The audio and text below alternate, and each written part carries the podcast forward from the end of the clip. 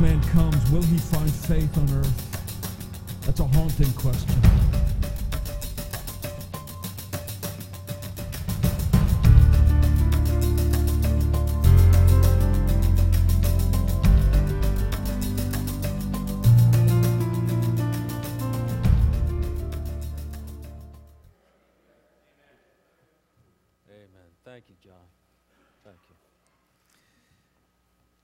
You have the scriptures in front of you and open to 1 Peter chapter 5. My goal this morning is that you would worry to the glory of God. Take the whole sentence. It's not just that you would worry, you're probably doing enough of that already. I suspect that uh, most of you have the art of worry pretty much down pat. You know how to fret about things, uh, to mull over and over and over the same problem, the same uh, search for answers, the same frustration. So I'm, I'm suspicious that uh, you're, you're pretty good at the art of worrying. What I want to talk about this morning is t- how to worry for the glory of God. Let me first talk about how I got to that. I think it's fairly apparent in our text in front of us. Uh, Peter starts out in verse 6. He says, Humble yourselves, therefore. And then in verse 17, casting all your anxieties on him. Uh, to cast your anxieties, your worries, your cares, that's the word that leapt out of the text to me. Now, understand, it is actually a participle. Some of your translations might have it as a command. Cast your worries upon him. Uh, the Greek is actually uh, more accurately translated casting your uh, cares upon him. The main verb is humble. So humble yourselves while casting your cares upon him. So the two are tied together, and so I want for us to think about how we do that, how we cast our cares, how we uh, worry for the glory of God. Now, there's a lot of things that cause us to worry. I'm going to suggest just two of them. I think one of them's fear. Uh, psychological, clinical anxiety is when you worry about things in the future that are never going to happen anyway. It's when you wring your hands and you try to figure out what am I going to do? What am I going to do? If this happens, it's unlikely that it'll happen, but I have to worry about it. It's sort of like uh, living in the 50s and putting in the, uh, the bomb shelter in your backyard. Uh, it seems like a good idea until you start to think about all the problems. That's why they, they quit. Uh, but you worry about these things because you're afraid. You're afraid of what might happen to you. You're afraid of, of someone or something out there out of control. And so fear is a generator of anxiety. And oddly enough, the other generator of anxiety is love. When you love somebody, you worry about them. I mean, when you love them, and you don't just say, well, whatever happens is fine with me. You say, no, I, I, want this good thing to happen. It might not happen. How can I help it happen? How can I make it happen? What if it doesn't happen? So, because you love somebody, you will worry about them. I mean, this, this is uh, uh, part and parcel of being a parent. And as we are learning more and more every day, it's part and parcel of being a grandparent. If we live long enough, just loving somebody. You bring a little baby home, and what's the first thing you do? What's it going to be? How's it going to turn out? Will people love him and like him in life? Will he be successful? Will he be healthy? You, you worry about these things. Now, uh, worry is just a part of how we're made up. God designed us with a certain capacity for worry, anxiety with a very small a. He designed us with the capacity to worry so that we would look ahead by the guidance of His Holy Spirit, plan. Uh, I, I, like to liken it to a, a cruise ship. Um, you know, when you get on a cruise ship, the first thing you do is you get your shots for the norovirus, and then the very, the very next thing they do is they, they have a lifeboat drill. And everybody has to get their flotation device have to put on their life jacket and stand with this big, bulky, ugly thing and go up on the boat deck and stand next to your assigned lifeboat. And you have to stand there while they count the noses and they take down the names and they make sure everybody's there at the lifeboat station, knowing where the lifeboat is. Why do they do that? Are they planning to sink the ship? I mean, is the captain having a bad day and he says, You know, you better run a lifeboat drill. I'm going to run this thing aground. Or is it the case that there's some possibility out there, slight as it may be, almost infinitesimal, but we're going to get ready for it. We're going to worry about it, but we're only going to do it for about an hour. We're going to run up on the boat deck. We're going to stand next to the lifeboats. We're going to worry about this thing sinking. We're going to uh, think about and plan what we're going to do if this thing sinks out from under us. And after that's all done, we're going to the buffet.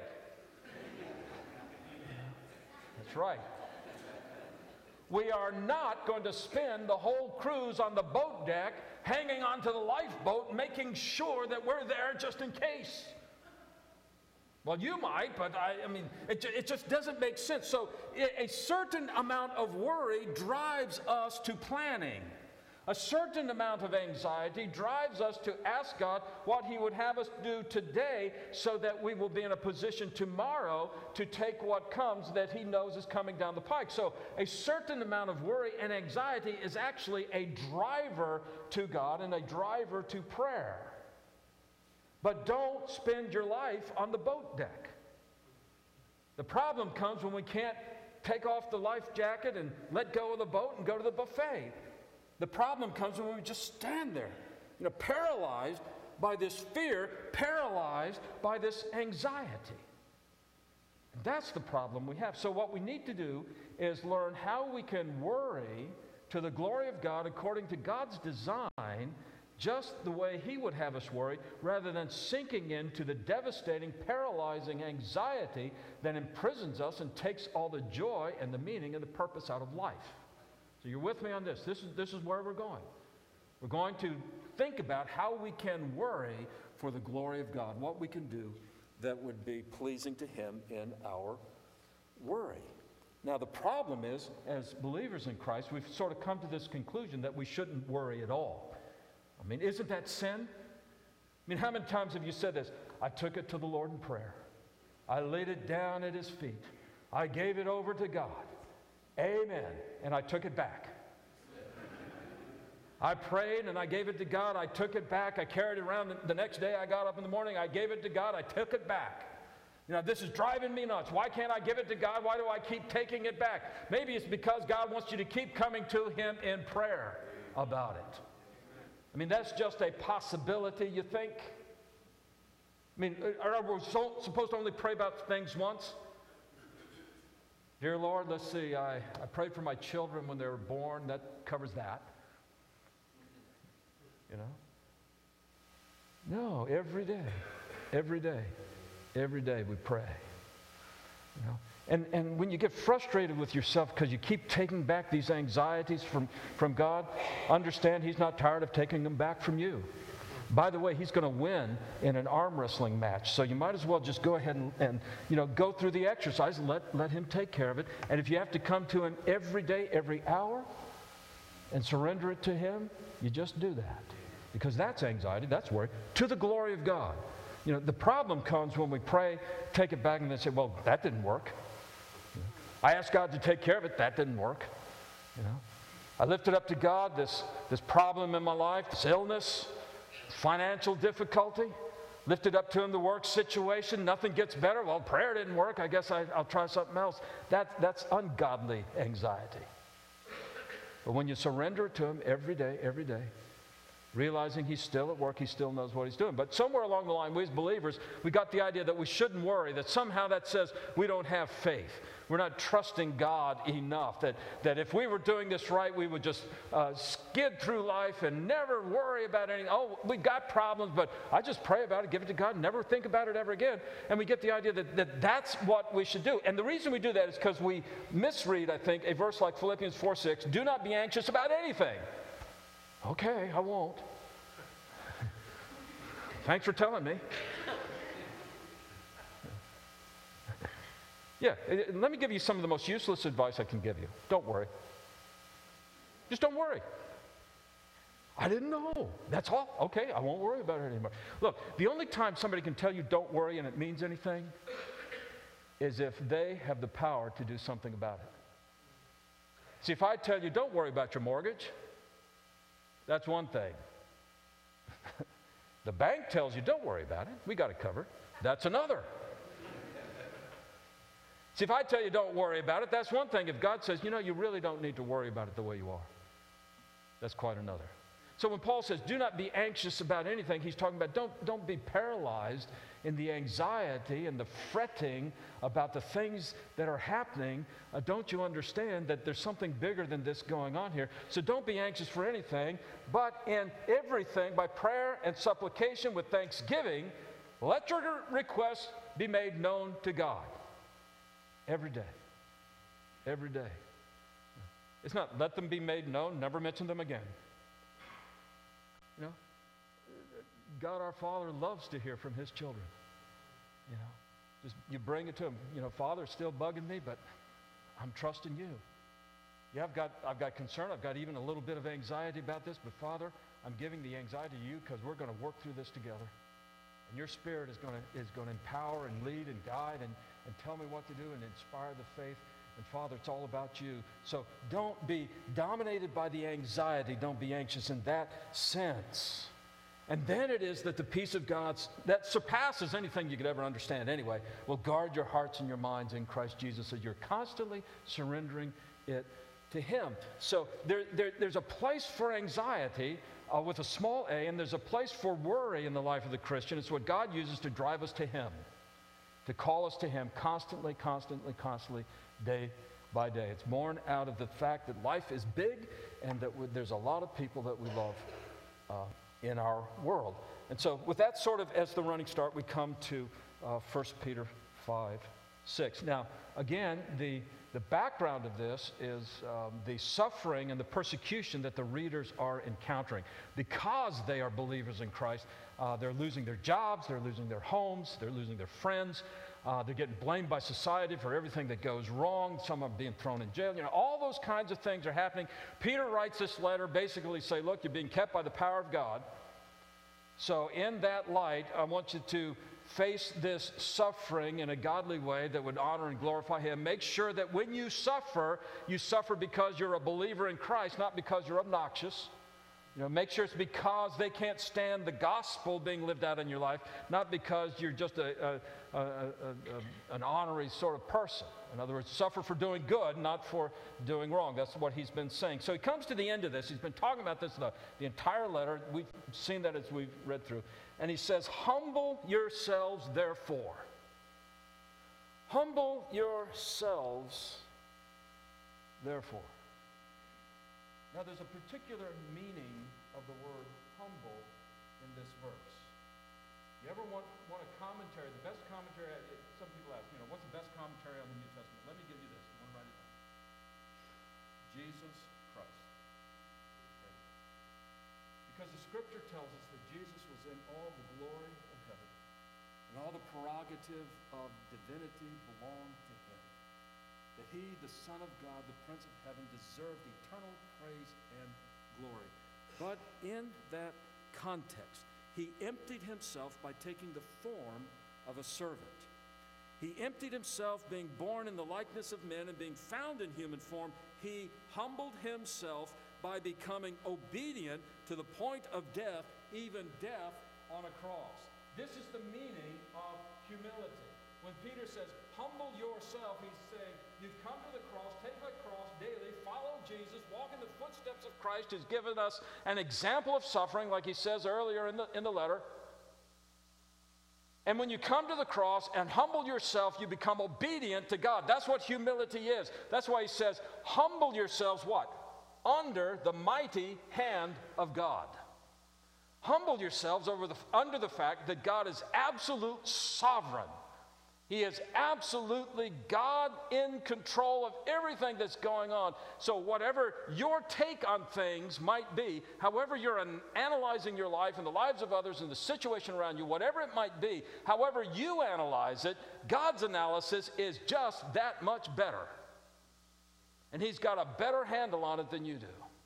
So, humble yourself in obedience to God. You know, sometimes we don't want to do that because we don't see it working out the way we want. God, if, if I do that, if I follow in the footsteps of Jesus, people will take advantage of me.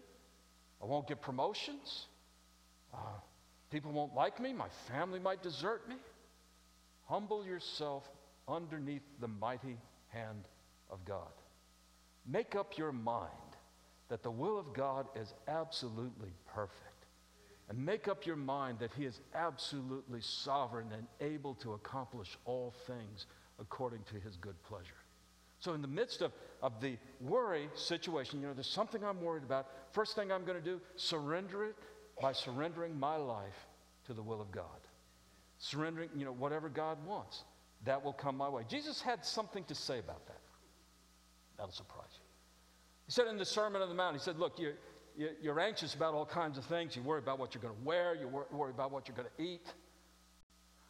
And look at the birds, you know. They do better than you do. Father feeds them. You know, the grass, lilies of the field. Just not a Sidney Poitier movie. I mean, this, this is like a. Okay, that one missed. Um, you know, the, the, lilies of the field, look at them. He says that Solomon, at the height of his glory as a king, was not arrayed like one of these. He says, Look, if God knows how to take care of birds and mow the lawn, don't you think that God knows how to take care of you. He says, For that reason, then, uh, don't be anxious saying, What are we going to eat? What are we going to drink? What should we wear? I don't have anything to wear. the Gentiles seek after all these things. Their, their, their whole lives are, are centered and focused on these things. They, they're just chasing these things to the, to the point of exhaustion. The Gentiles seek these things.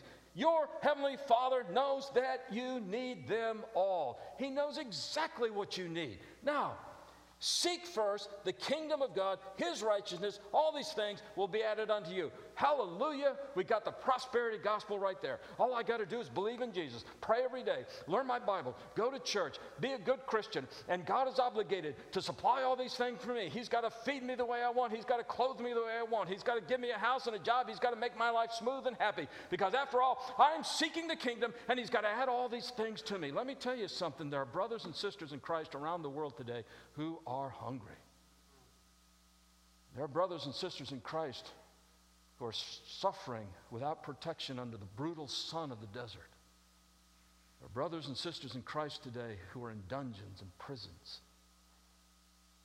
And throughout history, that's been the case. What does that verse mean? Seek his kingdom first, and all these things be added unto you.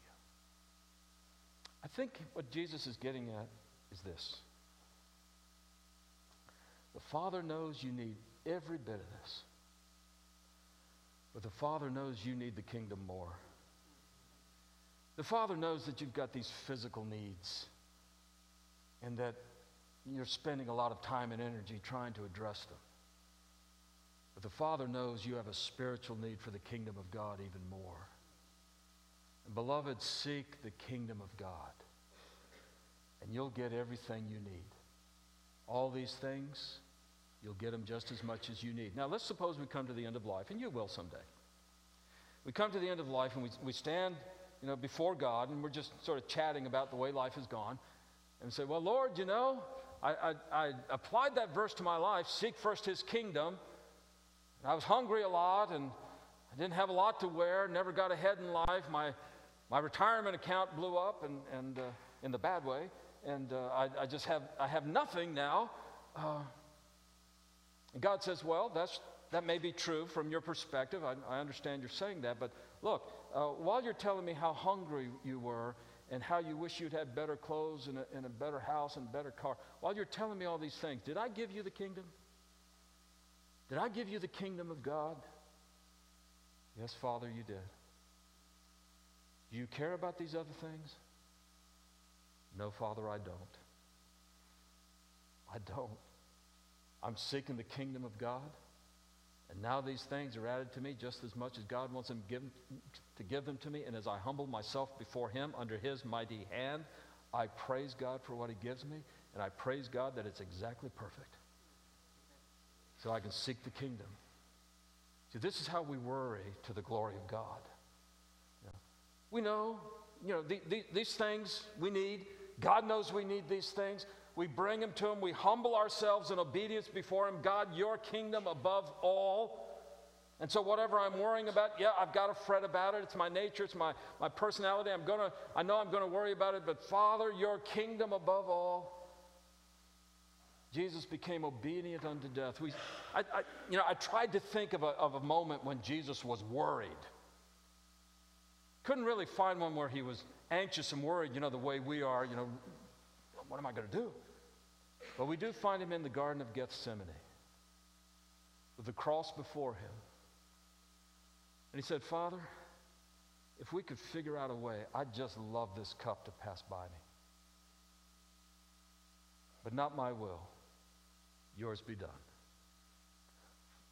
You know, if we pray in the garden the way Jesus prayed with the sweat drops of blood, Father, I don't know how, how I'm going to take this. I don't know how I'm, I'm going to cope. I don't know how I'm going to get through the next several months. I don't know how I'm going to get through these last months of life that the doctors say I have. You may give me more, Father, but you know, the, the way it's looking right now, we're coming to the close of things. Father, I don't know how I'm going to get through this, this uh, loss of my job because i am defined by, by it and, and I've relied upon it. My family relies upon it. Father, I don't know how I'm going to go through this. Father, if it, it, it'd be okay with me if you just open up a big door and I'd walk into a cushy job with a lot of money. But not my will, Father. Yours be done. Yours be done. So you take that worry, you humble yourself before the sovereign God of the universe. You give it to him every time you every time you find it in your hand, you give it back to him. You, know, you, you give it back to him. Oh, well, okay. no, give, give it back. And that's okay.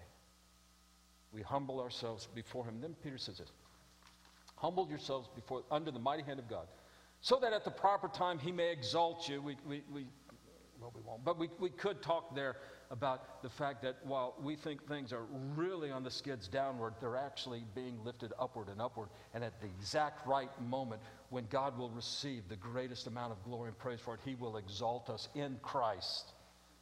It's not like we're, we're, we're such great shakes that God's going to say, hey, look how great they are. It's that we will be identified with Christ when He comes. So He will exalt us. But then in verse 7, then, He says, So humble yourself, that's obedience, casting your anxieties on him. That word for casting is the same word that's used in the account of the uh, uh, disciples taking their coats and throwing them on the donkey. They were casting their coats. It's the same Greek word, casting their coats on the donkey. So take your anxieties, cast them on God. You know, let Him carry them. Let Him, let Him, let Him uh, uh, uh just have them for His glory. Just throw them on God, casting all your anxieties on him because he cares for you. And that's probably where the rub comes in. God is good all the time, all the time. God is good. God is good all the time, all the time. God is good. We keep saying that, keep saying that, keep saying that. It turns out that God really is good all the time. And it also turns out that all the time, God is really, really good. A lot of our anxiety, when it becomes that debilitating, paralyzing uh, kind of anxiety, is because we're not convinced God is good.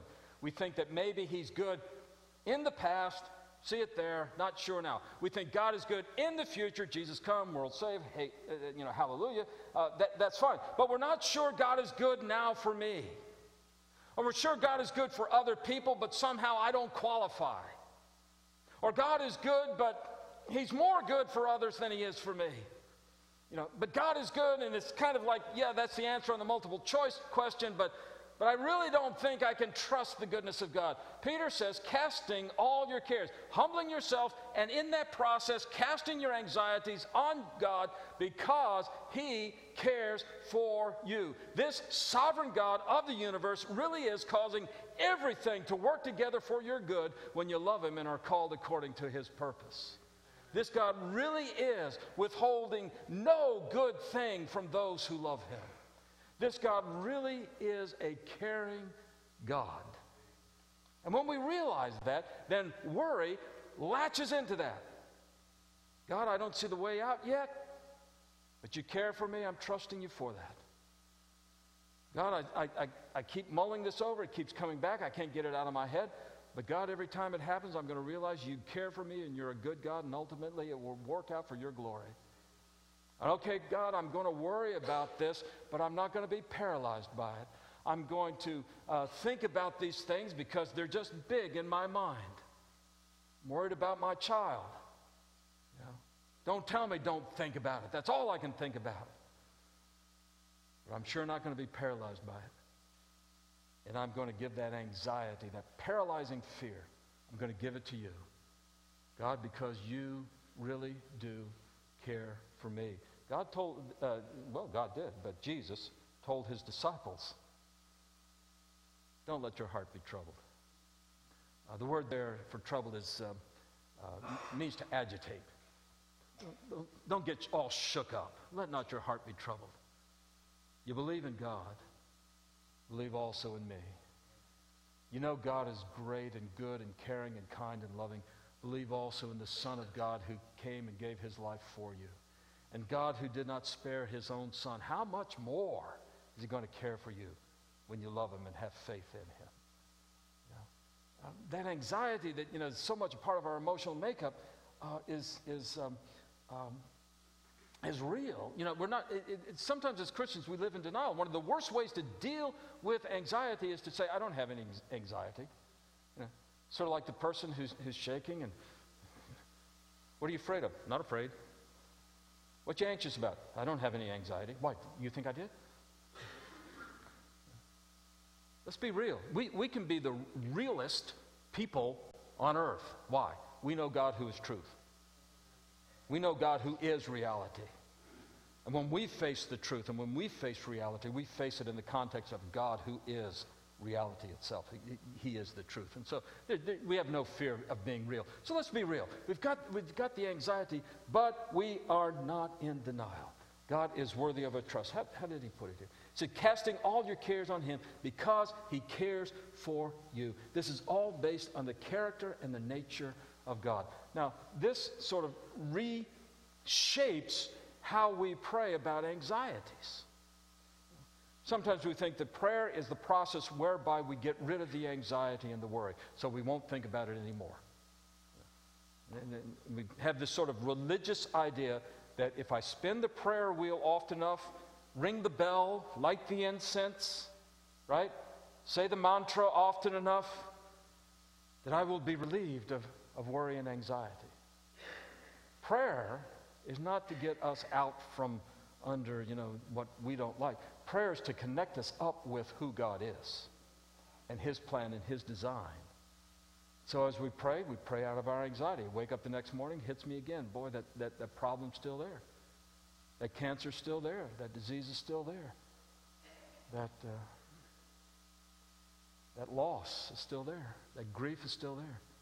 God, I'm giving it to you again because you delight when your children come to you time and time again and give you their lives.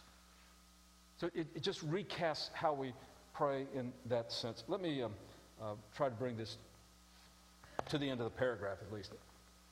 So he says, Humble yourselves, and in that process of recognizing the sovereignty of God, throwing your anxieties God's way, casting them upon God, trusting that He is a good God who cares for us. Now, having done that, in verse 8, be sober minded, be watchful be realistic. Have your head clear. Don't get uh, clouded up by the materialism of the world, leading to false anxieties, but having your eyes fixed upon Jesus at the right hand of the Father. Having your heart, your affections on things above, not on things on earth. Be clear headed. Be sober. Be watchful. Your adversary, the devil, prowls around like a roaring lion seeking someone to devour. That is, your adversary, the devil, is just looking for a, an opening that he can use to try to wiggle in between you and the Father. And if he can use anxiety to do that, he will. He'll come in and he'll start whispering in your ear. Told you God wouldn't take care of you. Told you your faith wasn't strong enough. Told you you couldn't count on this. Told you you didn't, un- you know, all those kinds of things. The devil's looking for somebody he can absolutely destroy. And the reason he wants to do that is because he just hates God. And so he hates the children of God.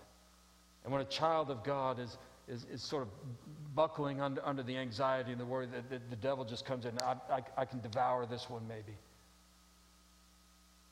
Resist him. Isn't that what he says? Devil's prowling around. Verse 9, resist him. Resist the devil, and he will flee from you. One little word shall fell him. You just, you just say to the devil, say, I belong to Jesus. I belong to him. The Father loved me so much, he sent his only begotten Son to die for me. That was when I was a sinner. Think about what the Father's going to do for me now, devil. Um, by the way, uh, end of conversation. You can leave now. And resist the devil. He will flee from you. He'll try to tell you all kinds of lies about the anxiety and the worry and the concern. Resist him, he'll flee from you. And understand other people are going through the same thing. Brothers all over the world are suffering the exact same thing. I love how he ends it, though, in verse 11 To him be the dominion forever and ever. To him be the power, the the expression and the exercise of his sovereign power. Um, dominion's a good word if you lived about 300 years ago. Uh, but, you know, to him belongs the authority and the power to accomplish all things. And it belongs to him now and tomorrow and tomorrow's tomorrow and the tomorrow after that. And it belongs to him forever and ever and ever and ever and ever. Amen. So, Jesus said,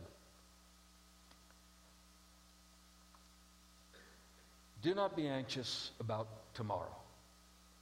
First, you don't get tomorrow until it comes. So, don't be anxious about tomorrow. Tomorrow will be anxious for itself.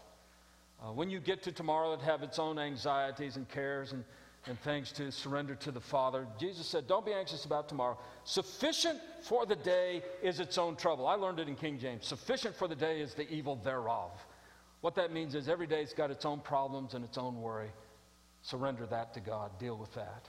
Sort of like in, in grace, Jesus says, You know, I'm giving you permission to deal with anxieties. Not to deny them, but to deal with them by surrendering them to the Father, trusting Him in the sovereign will and power of God expressed in His Son, made real to us in the power of the Holy Spirit. So, my goal this morning was that you would worry for the glory of God. And that means having a real sense of who God is, who we are, what life is about, what my life is about, the reality of human emotions and feelings, the connections we have of love with people we worry about, the reality of things we fear because we know we're finite and, and limited, but the absolute infinite power, majesty, and sovereignty of God who is able above all things to accomplish that which is well pleasing in His sight in our lives. And so when we worry, we just say, that, that's the reminder. That's, that's a little reminder coming up, ringing the little bell, time to pray. Time to give it back to God again. If I have to do that 100 times a day, what's wrong with that? I had to pray 100 times a day. Let's complain about that. You know? But we'll just give it to Him for His glory. And when it's all said and done, we will gather together around His throne. And we'll say, Father, you're amazing the way you took care of us, the way you fit us into an eternal plan for the entire universe. We didn't see it at the time. Thank you for letting us see it now. that we can give you everlasting glory for who you are in our lives. Let's pray together. Father, every morning your mercies come to us fresh and new. Every day your grace comes to us abundant. Father, every day your love and compassion comes to us with the same joy and excitement as the first time we, we laid eyes upon you. Father, you are so great and kind and gracious.